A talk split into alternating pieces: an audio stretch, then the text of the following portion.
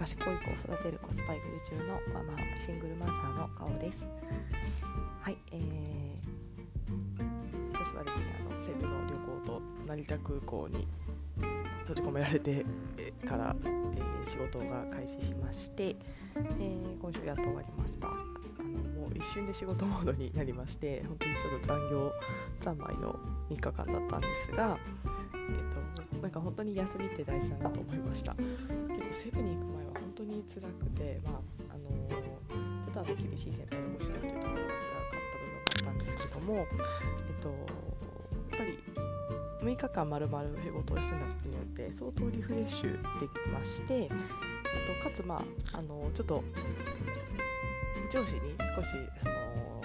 先輩とのコミュニケーションの部分を、まあ、相談と別はこんなことがあってという話をしたところ、まあ、少しあの上司もそれは行き過ぎだねみたいな話をしてくれて、あのまあ、直接的ではないんですけどもそのうまくちょっともう少しこうペースダウンするようにみたいな形を言ってくれたようですごく当たりが柔らかくなってますあの本当に何ですかね日本人って耐えなきゃって思っちゃう、まあ、日本人というか私自身の思考が辛いのは成長のためだから耐えなきゃ頑張らなきゃっていう本当に古き良き日本の思考なんだなっていうのを思っていて、まあ、そのせっかく先輩が指導してくれてるのに上司にちょっと言うのってどうなんだろうとかっていうすごいいろんな葛藤もあったんですけどもまああの意外に言ってみたらあっさりあの改善されているのでくべきだったのかなだったりとか、まあ、私自身その、まあ、耐えなきゃいけないみたいな感こう思考って結構やっぱり危ないのかなっていうのをすごく思いました。えっとまあやっぱそれでね何ですかねあの学生の子たちだと自殺してしまう夢を耐え耐えて自殺してしまうだったり、まあ、社会人の方だと鬱になってしまったりっていうことになってくると思うんですけども、まあ、やっぱり逃げるというかあの少し耐える以外の対応をするっていうのはすごく大事なんだなと今回思いました。あのまあ、その上司に言うのも一つですし一つでしたしあの、まあ、たまたまでしたけど今回はあのセブ島に旅行に行くっていう本当に自分の精神をこうリラックスさせるあのタイミングをちょうど取れたタイミングだったのであの何らかこう本当に辛い仕事で辛いとか、まあ、人と人だったらなんとか無理やり休みをあの何らか理由をつけてもう多少それでは嘘でもいいと思うんですよね。本当にちょっと親戚のなんちゃらとか、まあ、それで休みを取ってあの自分にこう楽しいとかこうワクワクするとかなんかそういったいたわってあげることっていうのがあのすごくあのこれからこう人生100年時代を生きていく上でかつ仕事をずっとし続けていく上ではすごい大切なんじゃないかなと思いました。はいで、えっと、そんな仕事の話をしつつ今日はちょっと子育てについて話したいと思ってます。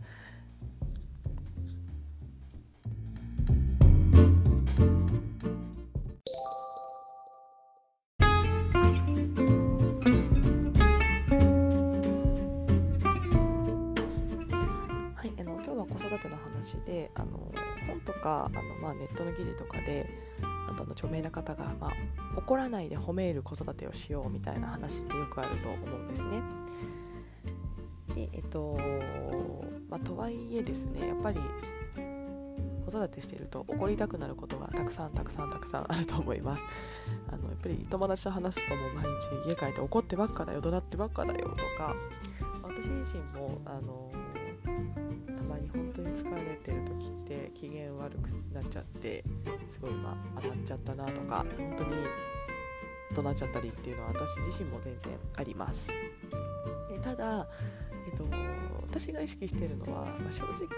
絶対怒らないのは無理なんですけども回数を減らそう割合を減らそうっていうのをすごく意識しています、まあ、10怒るポイントがあったらせめて半分ぐらいは何らか自分の意識でコントロールして減らそう意識をしています、まあ、半分ぐらいはもうしょうがないかなともう割り切っていて、まあ、あのまずは半分ぐらい、まあ、それが半分かはちょっとあの曖昧ですけど、まあ、半分ぐらいは自分の私自身のコントロールで減らそうと思っています。でえっとどう減らすかっていうところなんですけどもあの本当に、えー、私が意識してるのが先回りするリスクヘッジするっていうのを、えー、意識してるなと最近ちょっと気づきました。えっとちょっとですね私の母がたまにあの遊びに来てくれてあの泊まってってくれているんですけどもあのうちの子が息子が先日ですねご飯中にあのお茶を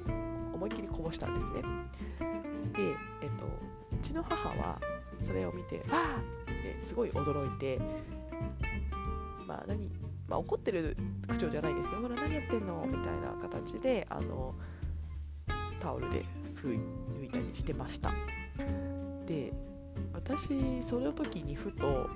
よくそういうシーンって子供を育てたりするとあるんですけども私驚かないんですねなんか倒したらあ倒れた倒したなみたいなことしか思わなくてあのはいタオル拭いてみたいな感じでやってますその時に母はなんか毎回すごい驚いててるんですけども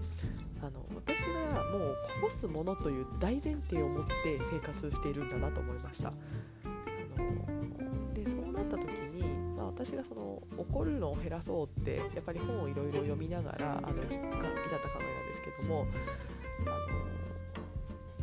想定外のことをされると驚いたりなんでそんなことするのっていう気持ちが芽生えてしまってあの怒りにつながっちゃう怒るにつながっちゃうなと思ってるんですけどもの想定しておくと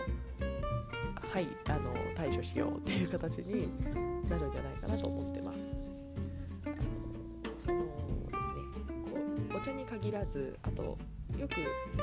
見るなと思うシーンがうちの近くに結構公園があるんですけどもあのそこの川にちっちゃい小川みたいなのがあってそこに、えーと、と子供って入るんですね大体。子供って何であんなに水が好きなんだろうって思うんですけどもあのそれで私はもうその公園に行く時はあらかじめあの絶対入るなって言っても入る生き物だから着替え持っていこうという形で多めに持っていくようにしてます。か結構やっぱ公園、まあ、たまたまその公園にいらした方とかがいらっしゃったり事情があるので何とも言えないですけどもあの入っちゃダメよっていう子供が入って怒ってる親御さんっていうのを結構私目にしましてあの、まあ、子供からすると濡れてあの帰り大変っていう気持ちよりも目の前にあって楽しそうなお水を川に入りたいという気持ちが絶対勝ってしまう生き物かなと思ってるので、そこは親側がこう腹をくくって対処してあげられるようにしておく方が、まあ、親も怒らずに済むしいいんじゃないかなと思っています。はい、あと水たまりもそうですね。なんで好きなんだか毎回絶対入るなと思って。あのまあただその靴濡らされたら困るって時はさすがに私も止めますが、まあ、最悪靴洗えばいいやとかあの予備の靴履かせればいいやみたいなあの対処法がある時はまあ一応入らないでねとは言うんですけども入ってもあですよねという形であのあまり怒らないようにしています。でもですね結構そう、まあ、息子からするとあのうちのママもすごく怒ってるっていう可能性もあるんですけどもあの私の中ではあの本来だったら10ぐらい怒ってるようなことをおそらく5ぐらいのあの怒りポイントに絞ってるなと思っているのであのだいぶ怒らずに過ごしているような気がしているのと、まあ、結構お友達にもあのあんまり怒ってるの見たことないね、まあ、外で、まあ、外面がいいだけかもしれないですがあのって言われていたりはするので、まあ、その意識がもうあるもう習慣化して根付いているので、あのー、ですかね気楽に過ごせているんじゃないかなと思います。のでまあ、やっぱり子供ってなかなかあの、まあ、子供の年齢にもよりますがうちの子は6歳の男の子特に男の子なので、まあ、やっぱりコントロールが効かない感情のコントロールというかあのやっちゃダメっていうことだったりとかあののコントロールって効かないと思うので、まあ、ある程度も親がリスクヘッジしてあげて対処法してあげてまあですかね自由にやしてあげるというかそういったことが結構大事なんじゃないかなと、えー、ちょっと話が展開してしまいましたが母の、えー、お水をこぼして驚いたところから思いました。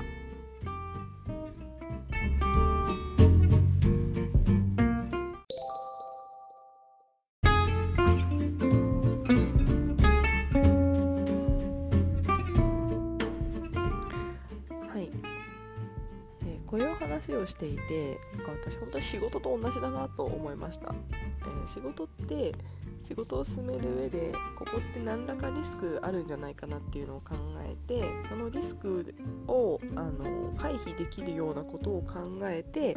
えー、対処しておくっていうことがもう基本だと思うんですけども、まあ、子育てもあのその以下同じだなと思ってます。何らかリスクがありそうなことは想定して対処をしておくで想定外のことが起こるとやっぱりあのトラブル対応とか、仕事も結構バタついたりっていうのがしてしまうと思うので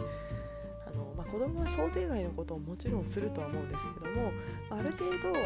子供を観察していると自分の子がやりそうなこととかってある程度想定がつくと思うので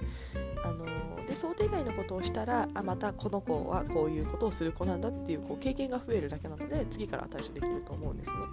なのでもう、えっとまあ、怒らないって多分なかなか難しいとは思うんですけどもあのやっぱり子供にを変えるのってなかなか難しいと思うのでまずは親側の考えをちょっとだけ変えて起こる回数を減らし、まあ、これから先はただの妄想になっちゃうんですけどもそうすることで子供もも怒られることが少なくなればあの何らかあのもしかしたら行動に変化とかあのある可能性もあるんじゃないかなと思っているので、えー、まあ、どっちが変わるかって言ったら私は先は2をあの変わるべきなのは親かなと思ってます。当に毎日怒ってばっかだよと、まあ、私自身もこんな偉そうなことを言いながら怒ってばっかな時もありますがあのちょっとでもその回数を減らせるようにあの私の考え、まあ、これはいろんな本やネット記事やあの著名な先生方からの考えを総合した私なりの考えですがなんだかちょっとだけでも響くと嬉しいなと思います。ではまたマイペースに更新していきたいと思います。ありがとうございました。